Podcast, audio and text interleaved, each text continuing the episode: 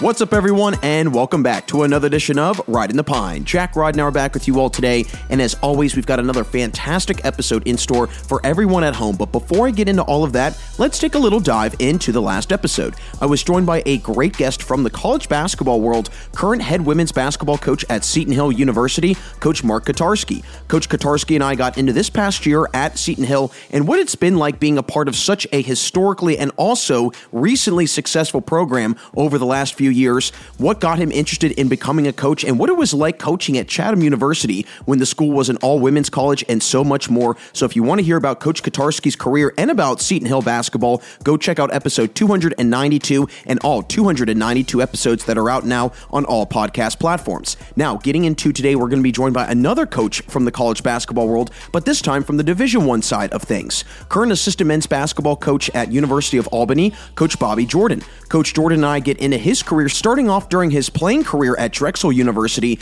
and what got him interested in wanting to become a coach, what it was like going from Drexel to then Wagner and eventually St. Peter's before landing at Albany, and what he has learned along the way during his coaching career, what it was like being the acting head coach for the first five games of the season for Albany this past year, and so much more. So if you want to hear a little inside scoop into Albany's season this past year and about Coach Bobby Jordan's career, don't go anywhere because here comes Coach Jordan. So with that, folks, let's make our way into our show for today. So as always, be sure to find your favorite seat here on the bench with me. Sit back, relax, and enjoy the show.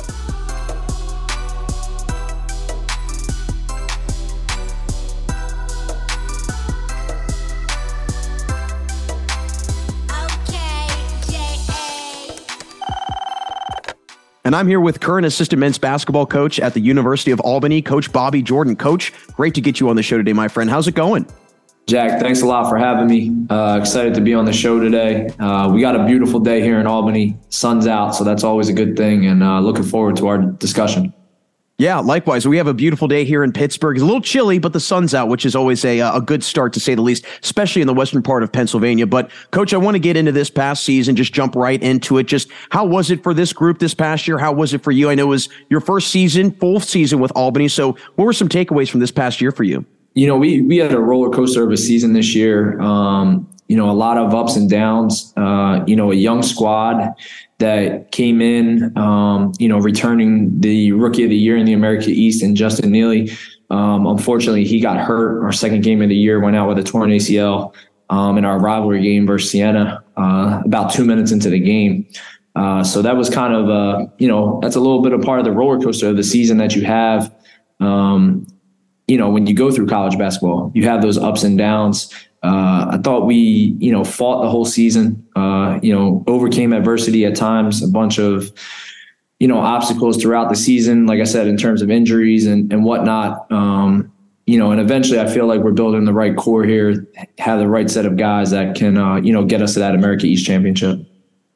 Well, definitely a, a, roller coaster year for you guys to say the least. Like you mentioned, I mean, one of your best players going down very early in the season. Definitely not the, something that you would expect, but something else that I'm sure you did not expect is you stepping in as the head coach for the first few games of the year. So, would love to hear just what that was like for you. Just again, first time ever being a head coach in a college setting, obviously in a high school setting, but in a college setting. What that was like for you, and just what were some things that you kind of got to get a little taste of for being a college coach those first five games. Yeah, I mean, it, it, was definitely a totally different experience for me. Um, I was fortunate enough to have a little bit of experience uh, my last year at Wagner. Um, you know, we had a COVID issue on our team, and I had to coach the game against Seton Hall, uh, which was a gigantic, um, you know, opponent to go against in your first game. They were top 25 at the time. Uh, but, you know, moving here and being able to coach the first five games, um, you know, allowed me to get in a little bit of a rhythm uh, more so because you kind of know that that's coming and you're going to be the head coach for that game. You kind of get your rotation down of who you're going to play. Um, and we played, you know, different games from, you know, non D1 opponents to D1 opponents. Um, you know, so you had to change up your your game plan a lot of the times to, you know, there's a difference between playing Towson, you know, and, and playing St. Rose or Immaculata. Uh, you know, you got to get your guys up for. It's easy to get your guys up for Towson on opening night, but now you got to get your guys up for those other games as well. Um, you know, so that was one of the biggest things I learned is just you know the difference of you know levels of the game. Um, you know, and, and how to prepare your team, how to motivate them, uh, game planning. Obviously, you know, when you're an assistant coach, you do scouts Um, but now when you're sitting in that in that head seat, now it's your turn to make the decisions on you know when to run the plays, when you want to switch defenses. Um, it's great when you're an assistant, you think you have all the answers in the world and you make all the suggestions. Um, but now when it comes time to make those calls and you know call those timeouts, it's a whole different story. It's funny you mentioned that. I, I, have had a couple of guests on that have also been kind of in your same shoes where they're assistant coaches going on to become head coaches. And they say that's one of the biggest things that they have to deal with when they make that change is realizing that they're the final decision. They're the final word. So instead of, you know, your head coach going to you for advice and you say, Hey, this is what I think, you're the one that has to make that call. And I'm sure that definitely kind of adds to all the pressure that's going on. But a great test for you to get thrown into during Wagner, especially, you know, going up against a top 25 team. What do you remember that during that time, you know, kind of just mentally getting yourself ready for that, especially with everything that was circling around with COVID?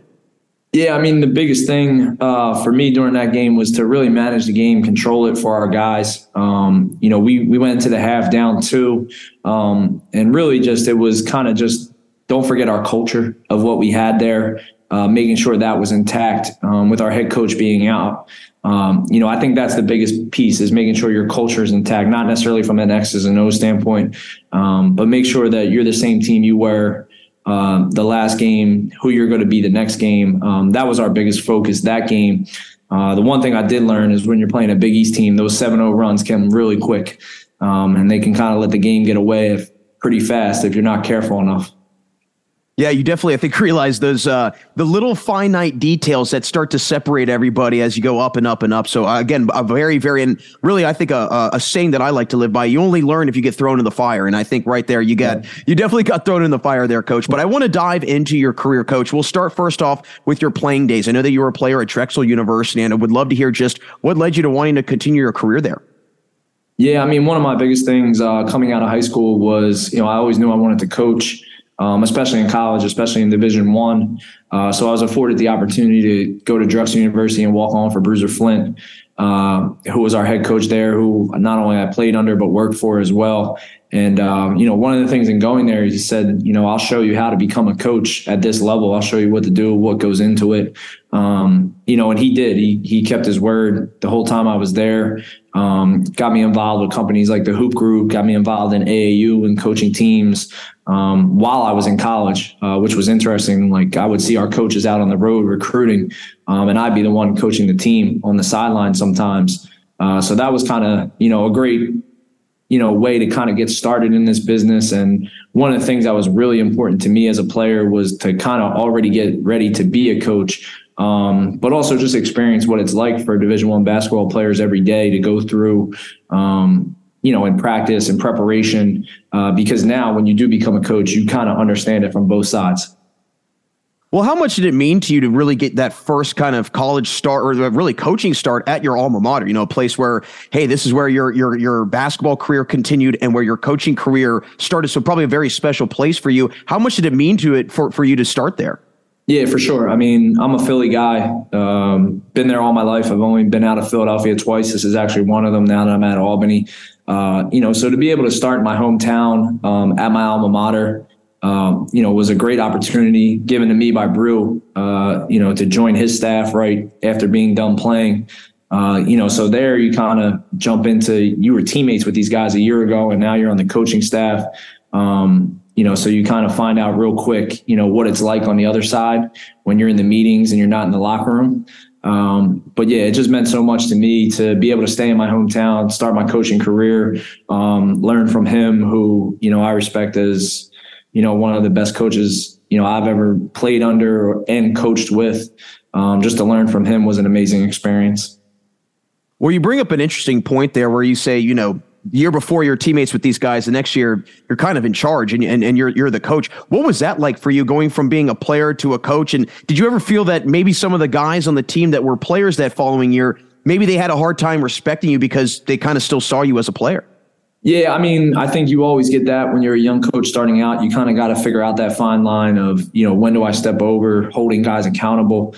Um, and, and, really, you just got to realize that your role's changed. Um, I think as a player, I did a good job of kind of building that respect with guys in terms of, you know, working them out, talking to them about the game, knowing the scout.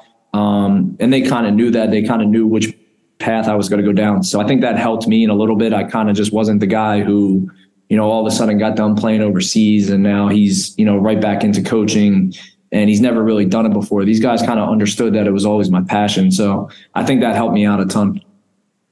Well, I know that you go on from Drexel to then Wagner and then eventually also St. Peter's before where you ended where you're at today. But would love to just hear from you along those different stops and along the way before you wind up where you're at today. What were some other things that you found to be very valuable and that you were able to learn and really that you've still been able to apply to your to your days now at Albany? Yeah, I think um, you know being afforded the opportunity to go to Wagner, uh, work for Bashir Mason, who's now the head coach of St. Peter's.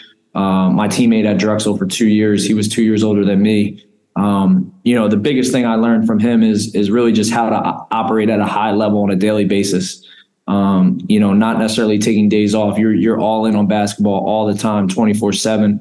Um, you know how hard you have to work every day, not only off the court in terms of recruiting, you know, budgeting, running a program, uh, you know, but the passion, the energy you need on a daily basis with your team um, you know, that was the biggest thing I learned when I, as soon as I got to Wagner, just the energy, the passion um, that that program displays on on a daily basis, which it still does now with Donald Copeland, who's their head coach, um, who we were both assistants together under Bosh. Uh, that was the biggest thing I learned. Um, if you got to bring that every day, your team is going to be ready on game day because you're simulating that game day environment on a daily basis in practice. Well, I know that you had mentioned that, you know, during your time at Wagner, that was kind of the time of COVID as well. For a coach during that time, I'm sure it was very challenging just to be able to get guys in for a one on one workout or whatever it might have been. How did that year kind of maybe help force you to change some things that you were not used to doing before because of, again, the, the parameters and whatnot? How did you have to change your coaching style that year?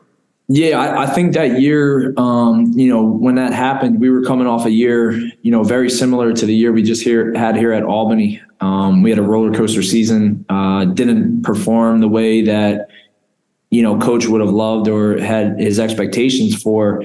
Um, and during that time, we changed the culture of the program. I'm sorry, he changed the culture of the program uh, to a culture of toughness. And you know that was something that he preached every day, that our staff preached every day, that our players preached every day, whether it was on a Zoom meeting um, with the team during the summer, because you know, like you just said, we couldn't be there in the gym with the guys. Um, and then even when we get back, like, you know, you know, this, this disease is, you know, kind of taking control of college basketball in a way. And, you know, if we're, if we're the toughest team every night, you know, we're going to overcome those obstacles. Everybody can have excuses. Um, but if you're the toughest team every night, you're going to give yourself a chance to win. Yeah, definitely a year where I think everybody had to learn how to adjust, right? And just kind of learn to maybe even adjust on the fly a little bit and not really know what's going to happen next and just have to kind of roll with the punches a little bit. But I would love to dive a little bit further into your mentality as a coach and a player because as a former walk on, I'm sure that there's a very unique mentality you have in that kind of scenario. How do you think your your past as a player and especially as a walk on has helped you in your basket in your coaching career specifically and kind of has given you that hunger to really want to continue to excel in the coaching world? Yeah, I mean, I think it starts out of where I'm from, like we talked about earlier in Philadelphia. Um, you know, it's a city that you know is all about basketball. Um, you know, college basketball, six Division One programs in the city. Uh, high school basketball. I was fortunate enough to play at Roman Catholic, which is one of the premier programs in the state of Pennsylvania. Um, so it's just always been a part of my life. Um, it's been everything I've done. Uh, my wife is a former college basketball coach. Uh, so basketball just runs in our family 24 seven. And um, it's that passion that you have. It's that energy that you have that I talked about um, on a daily basis. Uh, I think you need that in this business. Um, I think you need that every single day that you walk into your office, walk into your practice gym, uh, because that's one thing kids feel. Um, you know, the, you know, our student athletes, they, they go through a lot, you know, they're, you know, in school every day, you know they got to practice they got games. It's hard to be a division one college basketball player and at times you need to lift them up and they need to be you know feel energized and they're only going to get it from you. They're not going to get it from each other necessarily. So if you can give that passion that energy to them on a daily basis you know i think it helps your practices. I think it helps your preparation.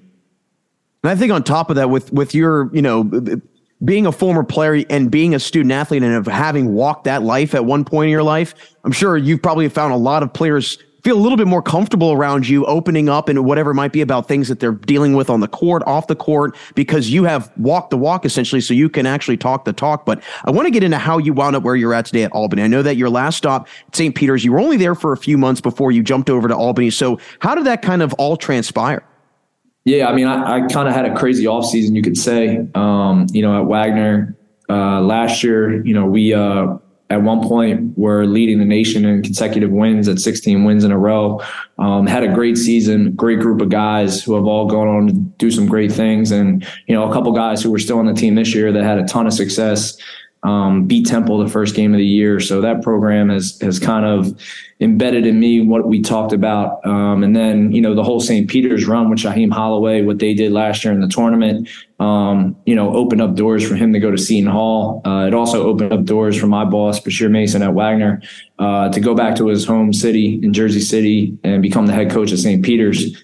Um, I went with him and we were there for three months before uh, I was offered the job here at All Um, our head coach Dwayne Killings has always been, you know, a real close friend of mine from my days back at Drexel. Um, he was actually at Temple at the time. We lived in the same neighborhood. Um, we both played for the same coach in Bruiser Flint. Dwayne played for him at UMass, myself at Drexel. Um, you know, so that coaching tree that you develop, um, you know, we've talked a ton about Brew. Um, Bosch is under that tree as well. Dwayne as well. when you guys kind of all get connected like that, you know, you become a family. Um, you know, so when Dwayne offered me the job, it was, it was a real tough decision. Uh, you know, Coach Coach Mason's a brother to me. Um, you know, and it was a different opportunity for me and my family to come up here to Albany, uh, help him grow this program here, and um, you know, looking forward to what we can do. Definitely a whirlwind of an offseason for you, to say the least. But uh, glad that you safely landed in a spot that you seem to really be very comfortable at. And I would love to hear just what's kind of on the horizon for Albany and just this upcoming summer, some recruiting trips that you guys have, but also what are some things that you're hoping that your team will kind of, you know, maybe improve upon and fix up a little bit heading into this year? Yeah, I mean, I think we we talked about earlier how you know I kind of you know correlated this year into you know my first year at Wagner and what we experienced, and I think the biggest thing to do is you know we got to get to work. Um, you know, it, it's crazy in college basketball. There's really no downtime necessarily. It's kind of like a 12 month a year thing in terms of recruiting, like you said. Um, you know, you have the transfer portal now going. That's kind of what you do on a daily basis right now. You're planning visits. Um, you're looking to get out to see guys. Um, you know, you're on the phone pretty much, you know, all times of the day, you know, learning about things that are going on. Um, you know, and, and really it's get to work in the gym with your guys. Um, you know, obviously this year wasn't acceptable. Um, you know, not the standard that, you know, we want to, you know, live by here at Albany. Uh, so it's really get, get to work. The off season is the biggest time to get better for our players, um, the guys that are coming back next year. And, you know, they have a sense of hunger in them right now. Um, you know, for them, that wasn't acceptable this year either and they're ready to get back in the gym, get to work. Um, it's great to see our, see our guys, you know, already coming back from spring break, wanting to get in the gym, wanting to get in the weight room. Um, you know, that, that makes you feel better as a coach. You see that hunger in your guys to, you know, get better. And if they get better, our team gets better. So that's the biggest thing. Yeah, definitely having a, a, motivated group is always a great sign, especially after a season where you know I think a lot of teams they could they could go one of two ways, right? They can kind of just let it defeat them, or they can build from it. It sounds like your group is allowing that to to build them up into something big for next year. Glad you bring up the transfer portal because I would love to unpack that for a second with you. How much has that do you think changed not only college basketball but recruiting and and really your job and and and your position and responsibilities as a coach? How much has that just kind of opened the doors for all sorts of other possibilities? Yeah, I mean, I think one of the biggest things is um, how it's changed is, you know, you get 13 scholarships, so roster management has become key.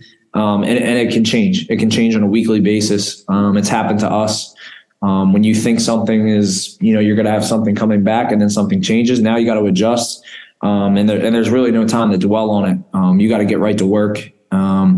you know, so I think from a roster management standpoint, that's kind of the biggest thing. I think you'll, you'll see teams they'll utilize guys from high school. Um, we've done that. Like I said, we've had the last two rookie of the years in the league. We look, we hope to have the, the rookie of the year next year in our league as well. Um, you know, so I think you have to have a good balance between high school guys, between transfers, you know, young and older guys in your program. Um, you know, we had that at Wagner the year that last year that I talked about. You know, we had a high school guy come in and start for us. Um, you know, so that's something that I think at times you kind of think is, oh, it's transfers, transfers, transfers. Um, but you got to have a good balance as well. I agree. I think that they're you know, just like anything, there can either be an overcompensation of one thing or the other. But having it that, like like you said, a nice blend, a nice mix, where there are guys that have maybe been to the tournament or they've been in conference championships, so they know what that's like, and that they can kind of share that, and, and it becomes contagious to the younger guys, and they now have an idea of, hey, this is what it's like to play in big time games. But coach, it's been great to get you on the show today. Before we let you run, would love to just hear your opinion, or really your your your, your thoughts on this one. A question I always ask guests at the end of the interviews: When did you realize, kind of have maybe the epiphany, if you will, that you could coach at the collegiate level and at the Division One level? That is. So for you, when did that kind of click, and you said, you know what, I can definitely make this a career? Yeah, that's um that's a great question. Uh, I would say actually, you know, after my senior year at Roman Catholic, um, I got injured right before the season, and um, you know, it kind of shifted my mind into what I wanted to do in basketball. I always knew I wanted to stay in basketball. Um, you know, I had hopes of going on to play in college at the Division One level, um, not having to walk on to go on as a scholarship player, and you know, really make an impact playing. Um, and that injury kind of changed my whole mindset.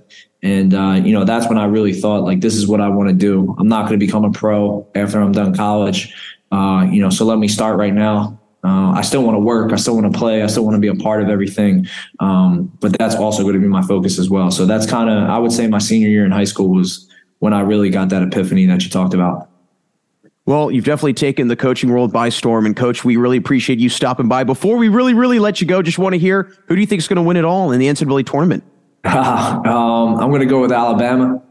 Uh, that's who I picked, and uh, I'm going to stick with it. Yeah, I like that. They're uh, I'm holding on by a, a, dear thread right there, and Alabama is that thread. So I hope that they stay alive for my bracket's sake. But coach, it's been great to get you on the show today. Thanks so much, and good luck in the off season. Thanks a lot, Jack. I appreciate it. And there he goes, Coach Bobby Jordan. Another fantastic episode today, everyone. Thanks for joining me here on the bench. Be sure to keep following and subscribing to Ride in the Pine on Apple and Spotify, and keep following on Twitter at Ride the Pine 20 RTP all capital, Instagram at Riding underscore the underscore Pine underscore all lowercase, and on TikTok at Ride in the Pine, all lowercase, for all the latest updates on episodes and content to come. All 293 episodes are out now. Keep leaving those ratings and reviews. And again, folks, I do want to apologize for a little bit of my inconsistency over the last two weeks or so. I've been in and out of town. I've had to travel back home for a little bit. I also was traveling on the road for work some, doing some broadcasting on the road. So I do apologize for my in and out with the episodes, but it's a very busy time of year for me, especially in broadcasting. But do not worry, we're still trying to get episodes out on normal schedule as normal as possible. Also, a lot of guests have been very busy with the winding down of college basketball season, but with a little bit of off time coming up, we'll be getting more and more guests to join the show. So, again, I do apologize for a little bit of inconsistency, but that will get cleaned up here in the next few weeks. But once again, everyone, thanks so much for tuning in today. And until next time on Riding the Pine, keep on sitting the bench with me.